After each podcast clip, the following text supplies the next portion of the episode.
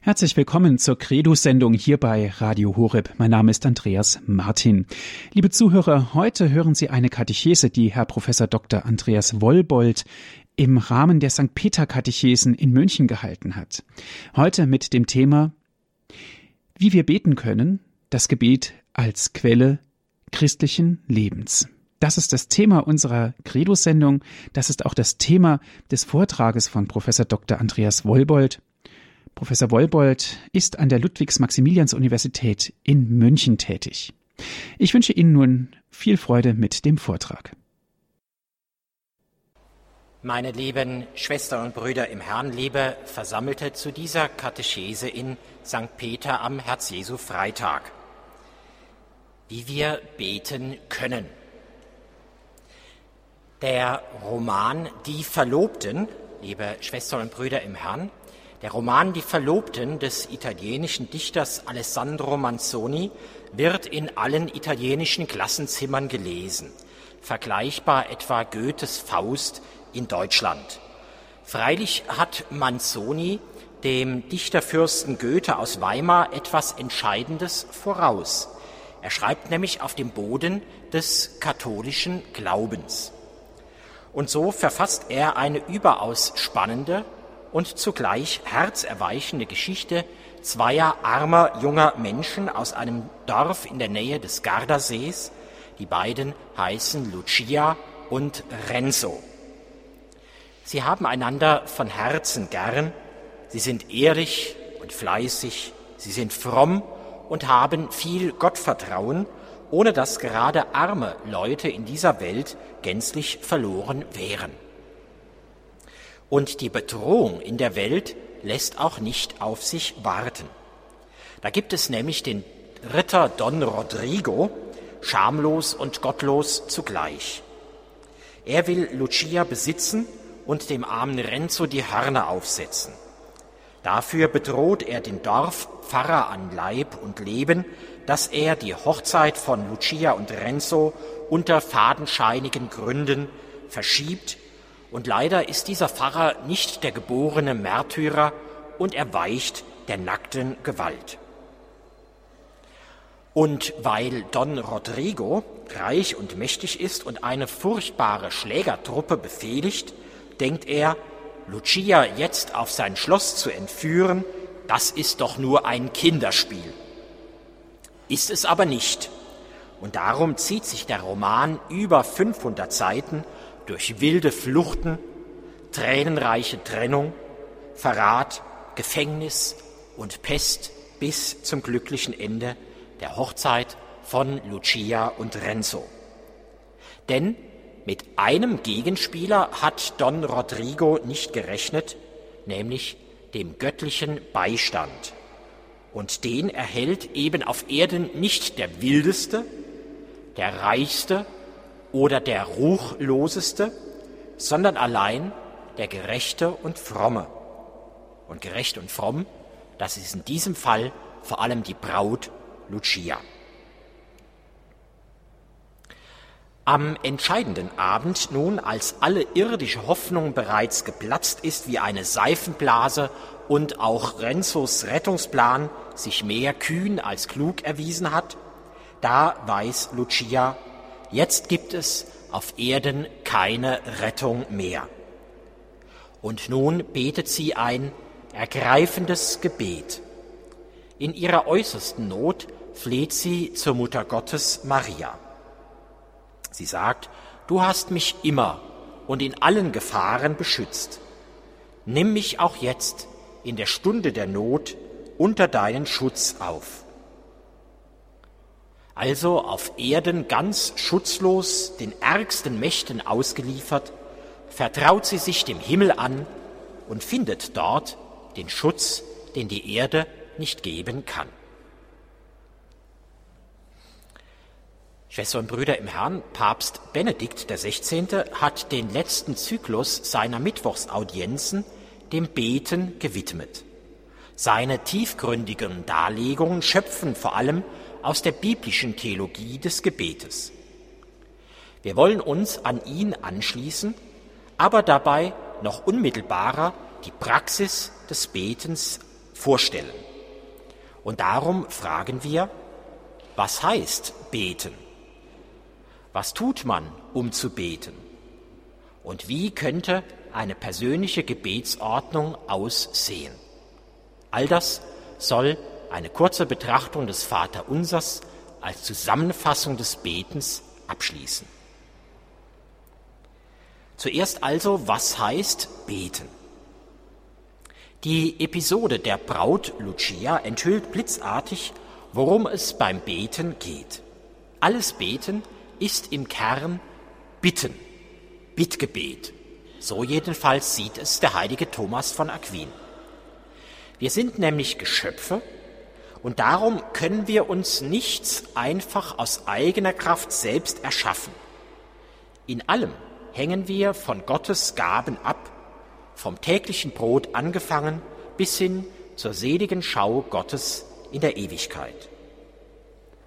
Beten heißt bitten. Beten heißt also, sich in aller Bedürftigkeit dem Schutz des Himmels anzuvertrauen, so wie Lucia. Also dem Schutz Mariens, der Heiligen, zuerst und vor allem aber Jesu Christi selbst. Sich seinem Schutz anvertrauen, warum? Nun, er ist Mensch geworden, er ist uns Menschen von Herzen nahe, und nun sitzt er zur Rechten des Vaters, ihm ist alle Macht gegeben im Himmel, aber auch auf der Erde. Bittgebet heißt nun wie Lucia, ich erhebe meine Augen nach oben, über das Elend und die Ausweglosigkeit dieser Welt hinaus hin zum Himmel. Und da sehe ich, im Himmel tritt einer für mich ein, der ist allmächtig, Jesus Christus. Er ist Gott und Mensch, Herrscher über das All. Mit vielleicht zitternden Händen, mit versagender Stimme lege ich meine Bitten in seine Hand. Und dort, in seiner machtvollen Hand, wird das, was hier elend und klein ist, groß und mächtig. Wenn meine Bitte nur seinem Willen und seinen Plänen entspricht, wird sie dadurch aufgewertet, gewinnt sie an Macht und Kraft.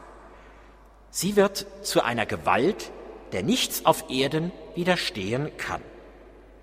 Denn ich bete im Namen Jesu Christi und er selbst trägt mein Gebet vor den himmlischen Vater zusammen mit allen Engeln und Heiligen. Was also ist das Bittgebet? Nicht allein darum geht es, dass da ein Mensch privat seine Sorgen, Bitten, Freuden und Nöte Gott eröffnet. Nicht steht er einsam und allein vor Gott und fleht ihn um Hilfe an. Nein, das christliche Bittgebet ist Beten im Namen eines Mächtigen. Das ist das entscheidend unterscheidend Christliche beten, nicht bloß im eigenen Namen, sondern im Namen Jesu Christi zum dreifaltigen Gott. Ja, hat uns Christus nicht seinen Beistand für unser Gebet versprochen? Hat er nicht gesagt, alles, worum ihr in meinem Namen bitten werdet, glaubt, dass ihr es schon empfangen habt? Beten im Namen Jesu Christi zum dreifaltigen Gott? Tun wir das nicht immer, wenn wir das Gebet eröffnen und schließen mit dem Kreuzzeichen im Namen des Vaters und des Sohnes und des Heiligen Geistes. Amen. Beten im Namen Jesu zum dreifaltigen Gott, enden wir nicht das Gebet häufig durch Christus, unseren Herrn, oder noch nachdrücklicher, darum bitten wir durch Jesus Christus, deinen Sohn, unseren Herrn, der in der Einheit des Heiligen Geistes mit dir lebt und herrscht in alle Ewigkeit? Beten im Namen Jesu Christi? Heißt es nicht am Ende des Hochgebetes noch ausführlicher und ausdrücklicher, durch ihn, also Christus, und mit ihm und in ihm ist dir, Gott, allmächtiger Vater, in der Einheit des Heiligen Geistes, alle Herrlichkeit und Ehre, jetzt und in Ewigkeit. Ja, Christus betet für uns er vereint sich uns mit unserem schwachen Gebet. Und diesen Beistand haben wir wahrhaftig nötig, denn wie Lucia sind wir in dieser Welt den Mächten des Bösen, die oft übermächtig sind, ausgeliefert. Zuerst also betet Jesus Christus und sein Gebet ist machtvoll wie ein Sturmwind, der alles miefige Geäst dieser Welt beiseite fegt. Und erst in ihm und durch ihn erhebt sich unser Gebet zum dreifaltigen Gott. Christus baut also einen Schutzraum für unser Beten auf. Diesen Schutz haben wir nötig, nicht weniger als Lucia in Manzonis die Verlobten. Denn die Mächte dieser Welt, die Gefahren, Krankheiten, Unglücke, vor allem aber das Böse in der Welt, sie können übermächtig werden. Aber wir vertrauen als Gläubige, wir stehen mit unserem Beten nicht allein. Christus ist in den Himmel aufgefahren, er sitzt zur Rechten des Vaters, in ihm hat unser Beten Macht. Fragen wir nun weiter eine zweite Frage. Was tut man, um zu beten?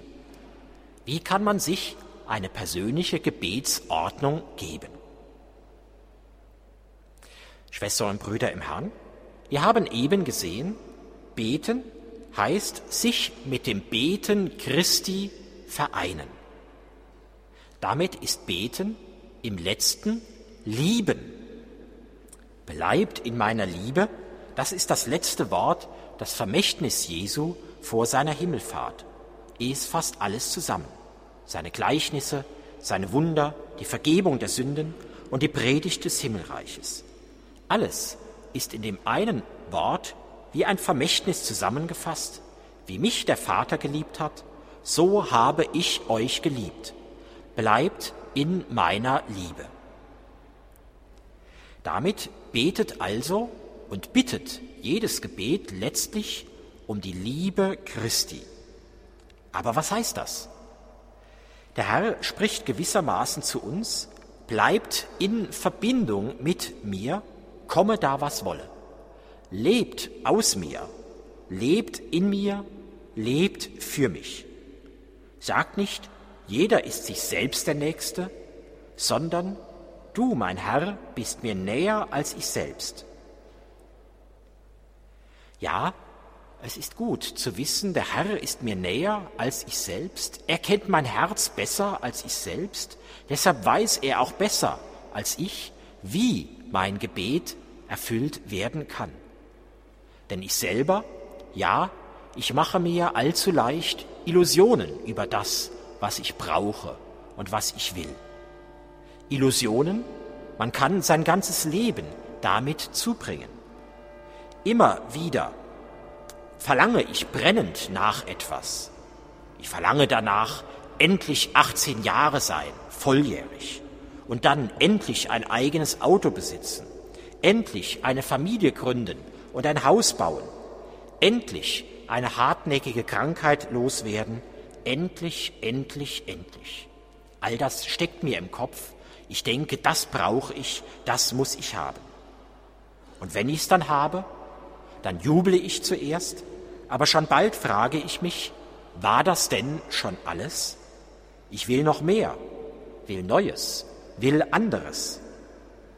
Nein, du, Christus, kennst mich besser als ich selber, tiefer als ich selber, weil du mich liebst. Du weißt, was ich wirklich nötig habe, und du allein kannst mir das Glück schenken, die vollkommene Freude, die nicht ständig nach etwas Neuem jagen muss.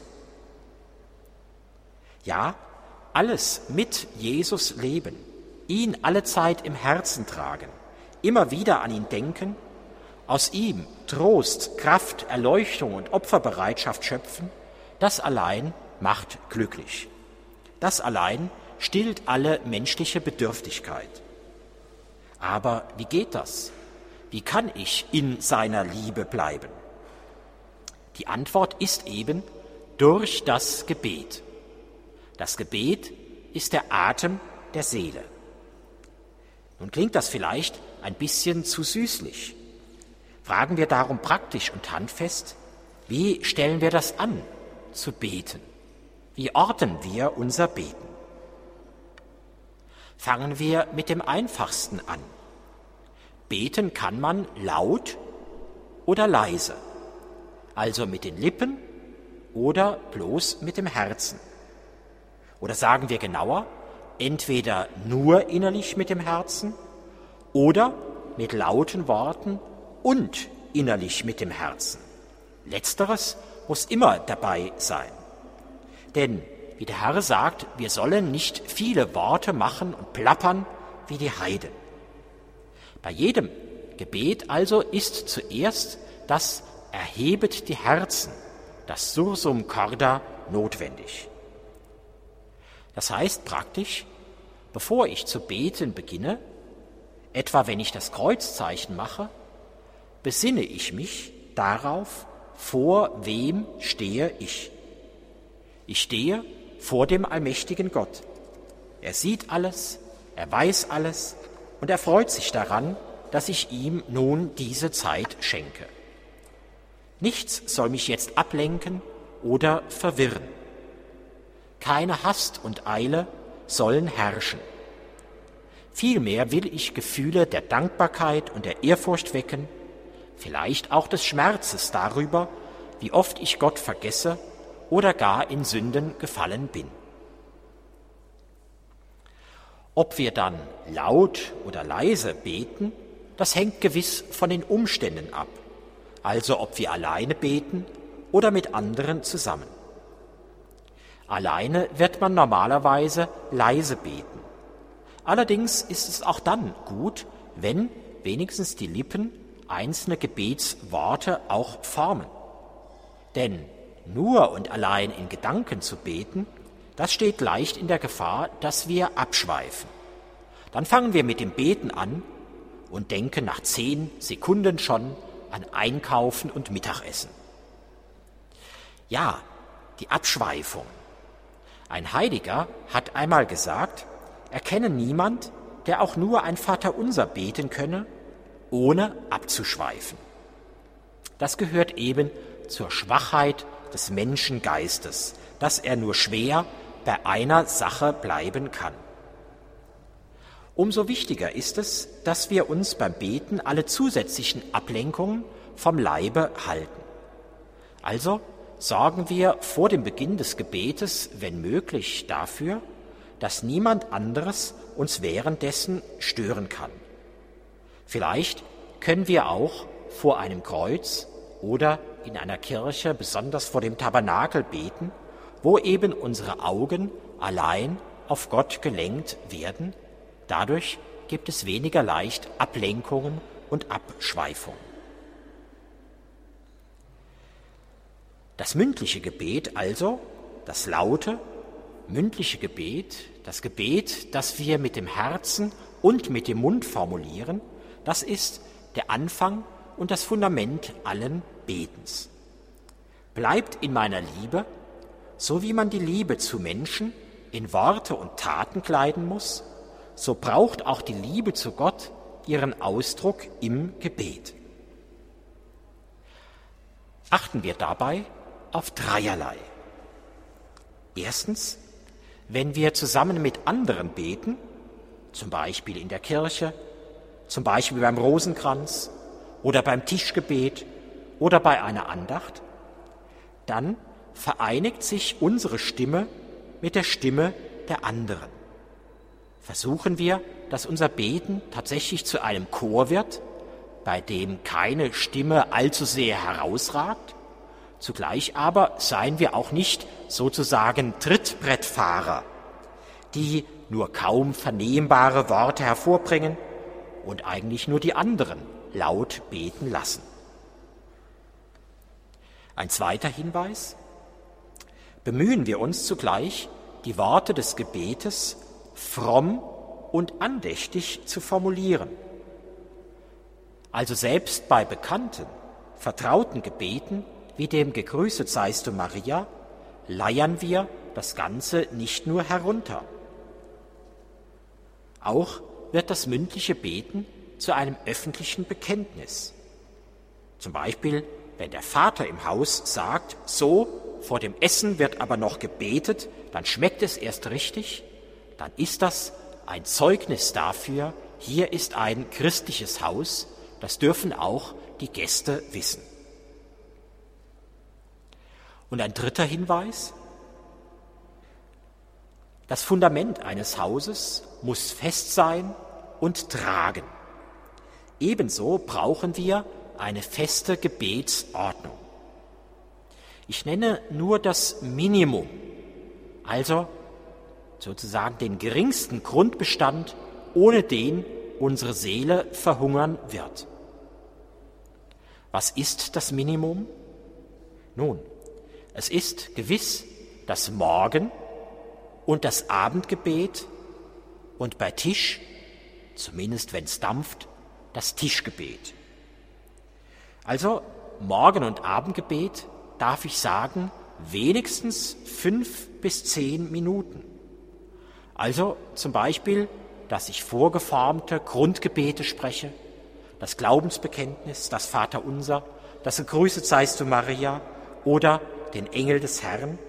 Und dann füge ich auch einige persönliche Gedanken der Bitte, des Dankes, der Anbetung bei.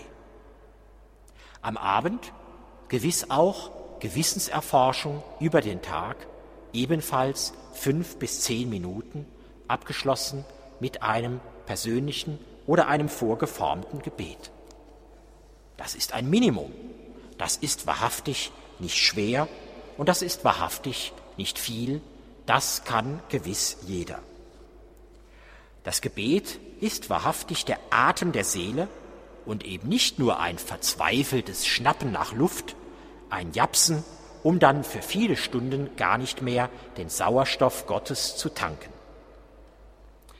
Noch einmal, ich sage, das ist das überlebenswichtige Minimum. Ich sage auch, ein Christ, der nicht mehr betet, und zwar täglich betet, wird auch bald in seiner Liebe zu Gott erkalten. Meine Freude ist in euch, sagt der Heiland. Aber wie soll diese Freude in einen kommen, wenn jemand seine Kanäle zu Gott chronisch verstopft hat? Da bleibt ihm höchstens noch eine bloß äußerliche Gewohnheit, ja in der Stunde der Prüfung, wenn es einmal wirklich schwer wird, dann ist ein solcher Christ der Erste, der auch sündigt und abfällt. Darum darf eben das Minimum des täglichen Gebetes auf keinen Fall nach unten unterschritten werden.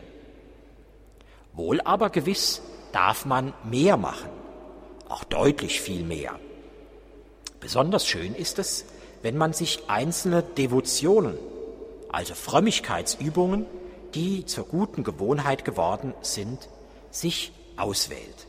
Also etwa den Rosenkranz, jetzt im Rosenkranzmonat, etwa den Maialtar und das Gebet vor ihm, etwa wie heute der Herz-Jesu-Freitag, etwa das Gebet zu meinen Lieblingsheiligen und, und, und.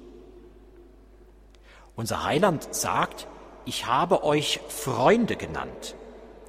Mit Freunden ist man gerne zusammen. Ihnen erzählt man alles und interessiert sich für alles bei ihnen. Und so ist kein Zweifel. Die Freunde Jesu erkennt man an ihrem Gebet. Schwestern und Brüder im Herrn, kommen wir abschließend zum Vater unser.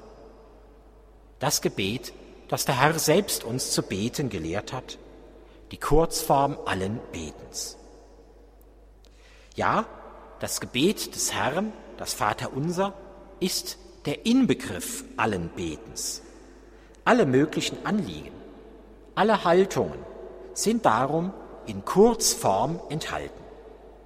So meint etwa der heilige Augustinus, wenn du alle Gebete durchgehst, so wirst du wohl doch nichts finden, was nicht im Gebet des Herrn enthalten und eingeschlossen wäre. Gehen wir also die einzelnen Worte kurz durch. Vater unser im Himmel. Das ist die Anrede. Gott ist nicht der ferne, der abwesende Gott. Er ist Vater. Und ein Vater, da sind wir gewiss, er gibt seinen Kindern, Töchtern und Söhnen stets nur das Beste. Zugleich sagen wir Vater unser im Himmel. Also, es ist nicht bloß ein menschlicher Vater, sondern im Himmel der göttliche, der allmächtige Vater. Das heißt, nichts ist ihm unmöglich. Was er uns Gutes schenken will, das wird er uns unfehlbar auch schenken. Worum ihr auch bittet, glaubt, dass ihr es schon empfangen habt. Dieses Wort Jesu ist wie eine Übersetzung dieser Anrede Vater unser im Himmel. Das Weitere sind nun die sieben Bitten des Vaterunsers. Worum geht es diesen Bitten? Jede Bitte richtet sich entweder auf etwas Gutes oder um die Bewahrung vor etwas Bösem.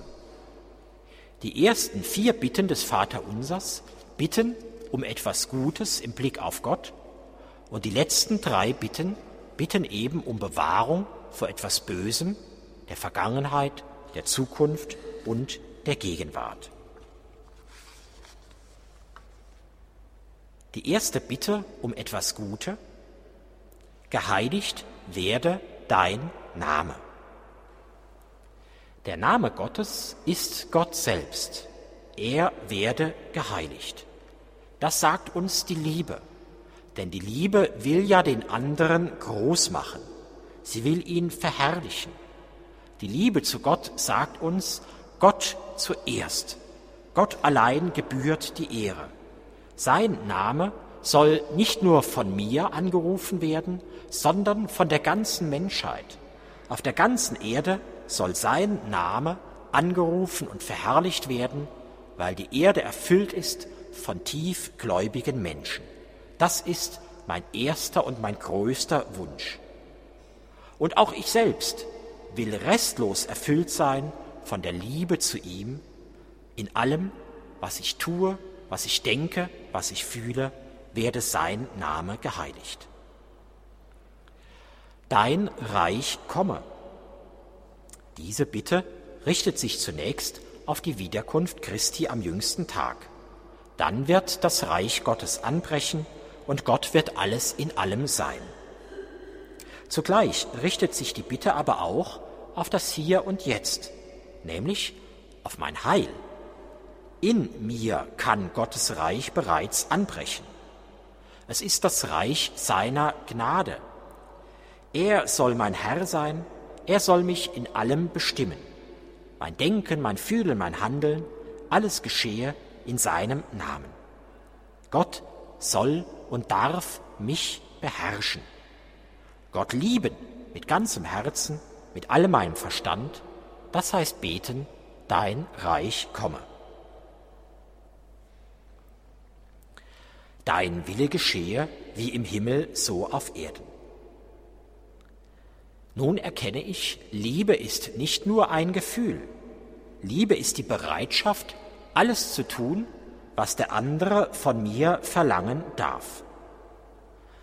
Und darum, wenn ich in der Bitte um das Reich, um mein eigenes Heil, um die Gnade Gottes gebetet habe, so bete ich nun in dieser dritten Bitte darum, dass ich das Mittel zu meinem Heil finden werde, nämlich ganz schlicht der Gehorsam gegenüber den Geboten Gottes und der Führung Gottes.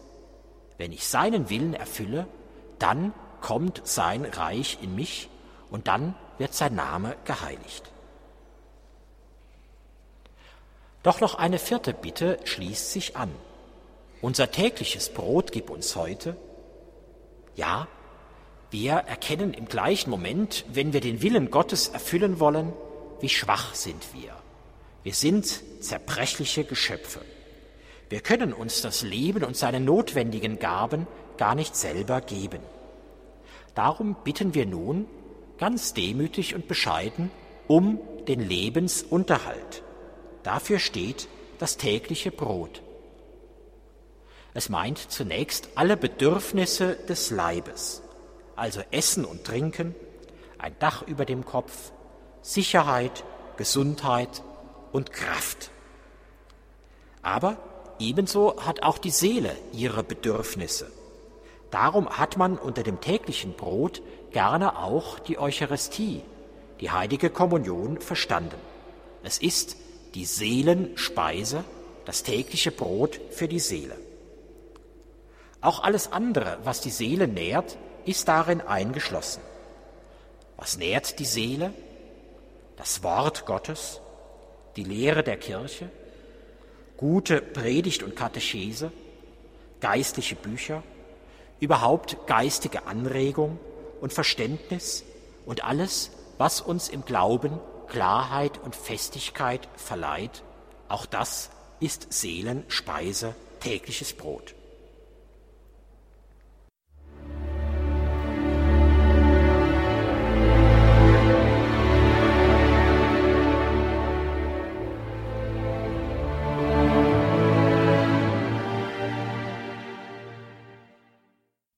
Sie hören die Sendung Credo hier bei Radio Horeb.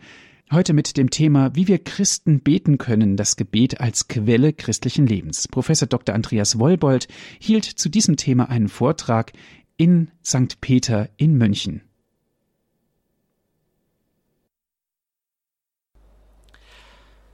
Nach diesen vier Bitten um das Gute folgen nun die drei Bitten um die Befreiung und Bewahrung von den Übeln, es sind die Übel der Vergangenheit, der Zukunft und der Gegenwart, also alles, was uns an Bösem treffen kann.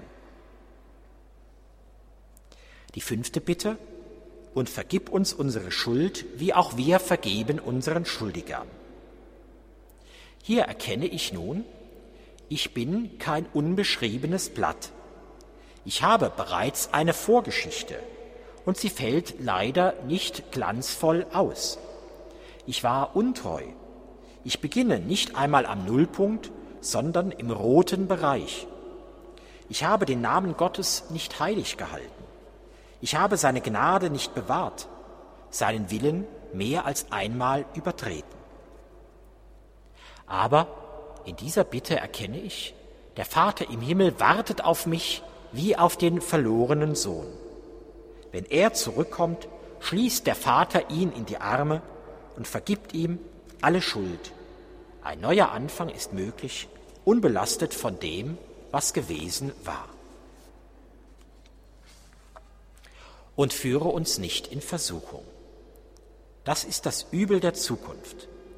Ich weiß um meine Schwäche, ich kann keine Garantie abgeben, dass ich treu bleiben werde. Ich kann einmal in Situationen geraten, die mich überfordern werden. Und darum gestehe ich dem Herrn in dieser sechsten Bitte meine Schwäche ein. So weiß ich, er wird mich niemals über meine Kraft hinaus versuchen, er wird mich in seinen Schutzraum aufnehmen, er führt mich nicht in eine Versuchung, die meine Kraft überschreiten wird.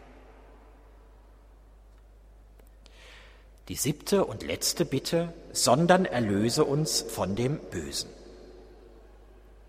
Abschließend sind die Übel der Gegenwart genannt. Das, was mich hier und heute umgeben kann, einfach das Böse. Gefahren jeder Art für Leib und Seele gibt es, aber es gibt nicht nur das Böse, es gibt auch den Bösen, den Versucher, den Teufel. Aber das Gebet endet, wie es begonnen hat, mit dem Vertrauen auf den Vater. Seine Liebe ist größer als alles Übel dieser Welt. In ihr bin ich geborgen. Er baut im Beten einen Schutzraum auf, in den ich nur einzutreten brauche. Und so spreche ich am Ende voll Zuversicht jenes Wort, das wie ein Siegel auf alles ist, das Wort Amen. Und so darf ich Sie alle, liebe Schwestern und Brüder im Herrn, zum Abschluss dieser Katechese über das Beten nun einladen, dass wir gemeinsam das Gebet des Herrn, das Vaterunser sprechen und auch das Gegrüßet seist du Maria daran anschließen. So lasst uns beten, wie der Herr uns zu beten gelehrt hat. Vater unser im Himmel, geheiligt werde dein Name, dein Reich komme, dein Wille geschehe, wie im Himmel, so auf Erden. Unser tägliches Brot gib uns heute und vergib uns unsere Schuld, wie auch wir vergeben unseren Schuldigern und führe uns nicht in Versuchung, sondern erlöse uns von dem Bösen. Gegrüßet seist du, Maria, voll der Gnade. Der Herr ist mit dir. Du bist gebenedeit unter den Frauen, und gebenedeit ist die Frucht deines Leibes, Jesus. Heilige Maria, Mutter Gottes, bitte für uns Sünder, jetzt und in der Stunde unseres Todes. Amen. Der Herr sei mit euch. Auf die Fürsprache der allerseligsten Jungfrau und Gottesmutter Maria segne, bewahre und behüte euch der allmächtige Gott, der Vater und der Sohn und der Heilige Geist. Geht hin in Frieden.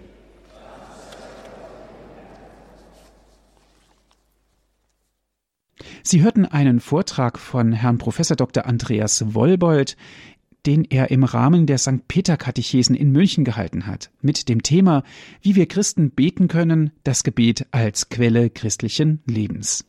Wenn Sie, liebe Zuhörerinnen und Zuhörer, gerne diesen Vortrag noch einmal nachhören möchten, er wurde für Sie auf CD aufgezeichnet. Ich lade Sie ein, rufen Sie an unseren CD-Dienst. Dort können Sie sich eine CD bestellen. Die Telefonnummer lautet 08 323 9675 120. Noch einmal die Telefonnummer von unserem CD-Dienst. Das ist 08323 9675 120. Wenn Sie von außerhalb Deutschlands anrufen, 0049 vorab wählen 8323 9675 120. Auf unserer Internetseite von Radio Horeb gibt es auch die Sendung zum Herunterladen auf den Computer. www.horeb.org ist unsere Internetadresse. Dort, wie gesagt, gibt es die Sendung zum Herunterladen auf den Computer. Nutzen Sie dazu unseren Download- und Podcast-Angebot www.hure.org ist unsere Internetadresse. Ich darf mich für heute von Ihnen verabschieden, wünsche Ihnen noch einen guten und vor allem gesegneten Abend. Auf Wiederhören sagt Ihnen Ihr Andreas Martin.